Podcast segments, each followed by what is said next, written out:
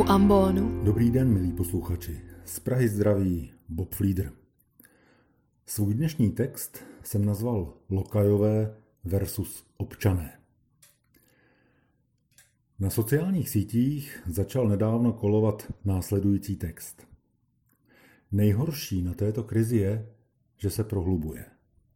Stačí se jen trochu povznést nad omezenou perspektivu každodennosti, abychom si s hrůzou uvědomili, jak rychle všichni opouštíme stanoviště, z nichž jsme ještě včera odmítali ustoupit. Co ještě včera chápalo společenské vědomí jako neslušné, dnes běžně omlouvá, aby to zítra zřejmě přijímalo jako přirozené a pozítří možná dokonce jako příklad slušnosti. O čem jsme včera prohlašovali, že tomu nikdy nepřivykneme, nebo co jsme prostě měli za nemožné, dnes bez údivu přijímáme jako skutečnost. A co bylo naopak ještě nedávno pro nás samozřejmostí, dnes chápeme jako výjimečné a brzy, kdo ví, budeme považovat za nedostupný ideál.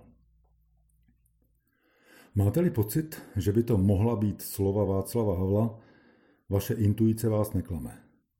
Budoucí československý a český prezident je pronesl před 45 lety, roku 1975, kdy sílící normalizace kypřila půdu pro vznik Charty 77.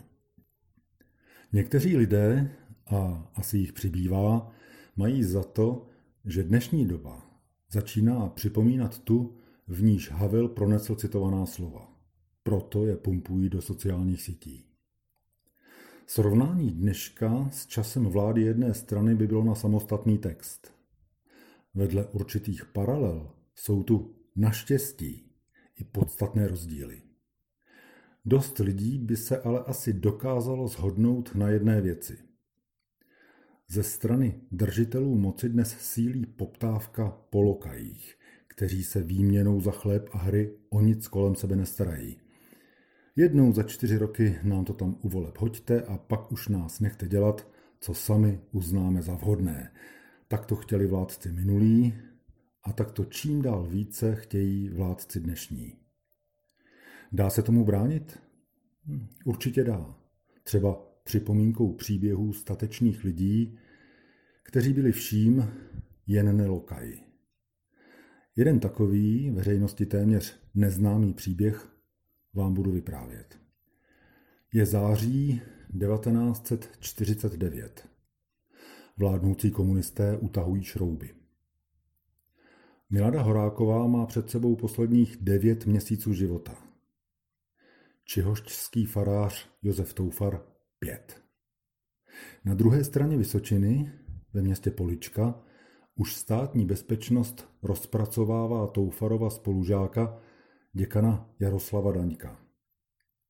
Z pohledu komunistů je málo poddajný. V pátek 23. září večer ho na poličské děkanství přicházejí zatknout příslušníci pardubické služebny státní bezpečnosti. Je to pro ně rutinní záležitost, nečekají žádné problémy. Brzy však budou vyvedeni z omylu. Postaví se jim silný soupeř. Občané Poličky. Referent krajské služebny státní bezpečnosti v Pardubicích později popíše celé dění takto. Když byl Daněk vyváděn z děkanství, nastalo před farou srocení asi stovky lidí, kteří znemožnili zatčení a eskortu Daňka. Dav byl soustředěn na schodech fary kolem Daňka a zabraňoval svými těly jeho odvezení. Na místě bylo davem voláno my děkana nedáme, vezmete jej jen přes naše mrtvoly. Dav byl upozorněn jménem zákona, aby se rozešel. Toto se však nestalo a bylo nutno Daňka vrátit zpět na faru a povolat posilu. Na místo činu přijela v 015 hodin posila v počtu dalších osmi orgánů STB zdejšího velitelství. Avšak v této době byl již DAF počtu asi 150 až 200 lidí, neboť při prvním zákroku byly uvedeny v činnost zvony kostela, které přivolali další lidi a rovněž se rozděly po městě a okolí spojky, které budily přívržence Daňka. Uvádí referent pardubické STB a dodává.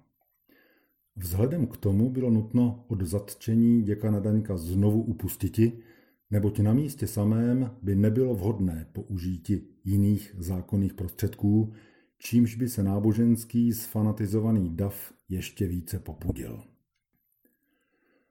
Husarský kousek poličských měl dohru v duchu doby. Četné zatýkání a nakonec trestní stíhání 18 zatčených. Emanuel Černý, Oldřich Janele a Karel Kolda dostali tři roky těžkého žaláře, peněžitý trest 30 tisíc korun, konfiskací jmění, navždy ztrátu živnostenského oprávnění a na 8 let ztrátu čestných občanských práv.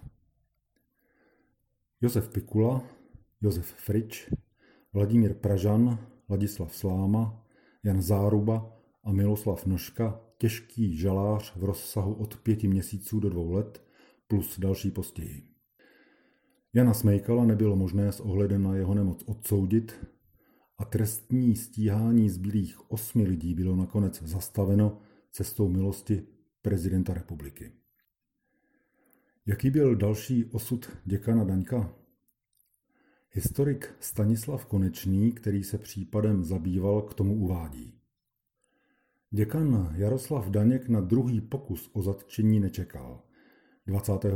září tajně opustil poličku a 27. září poblíž Znojma překročil československo-rakouskou státní hranici.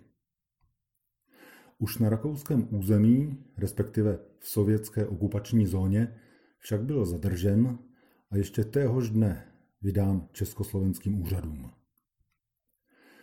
Rozsudkem státního soudu v Praze byl poté 29. prosince 1949 odsouzen k trestu těžkého žaláře v trvání tří let, čtvrtletně zostřenému tvrdým ložem a k náhradě nákladů na trestní řízení. Konec citátu. Činorodý a literárně nedaný děkan Daněk ve vězení nelenil. Koncem roku 1950 napsal hymnus k svatému Jakubu, který se podařilo vynést ven formou motáku.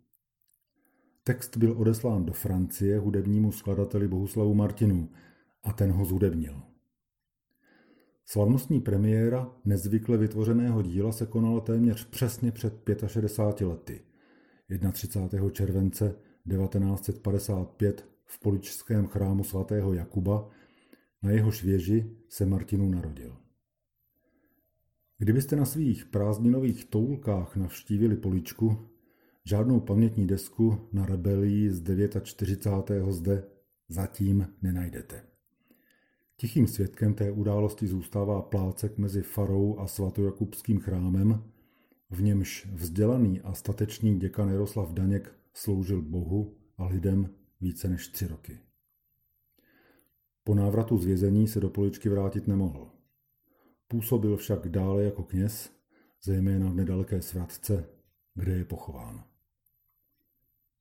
Všichni aktéři rebelie, která je vzácnou ukázkou aktivního odporu obyvatel malého města proti nastupující komunistické moci, už zemřeli.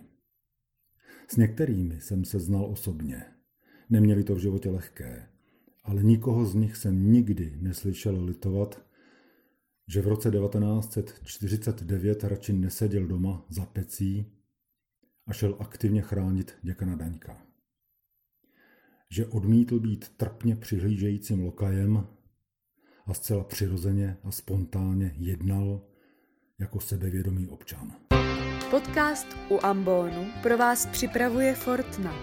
Slovo na všední i sváteční dny najdete každé pondělí a pátek na Fortna EU a na Spotify.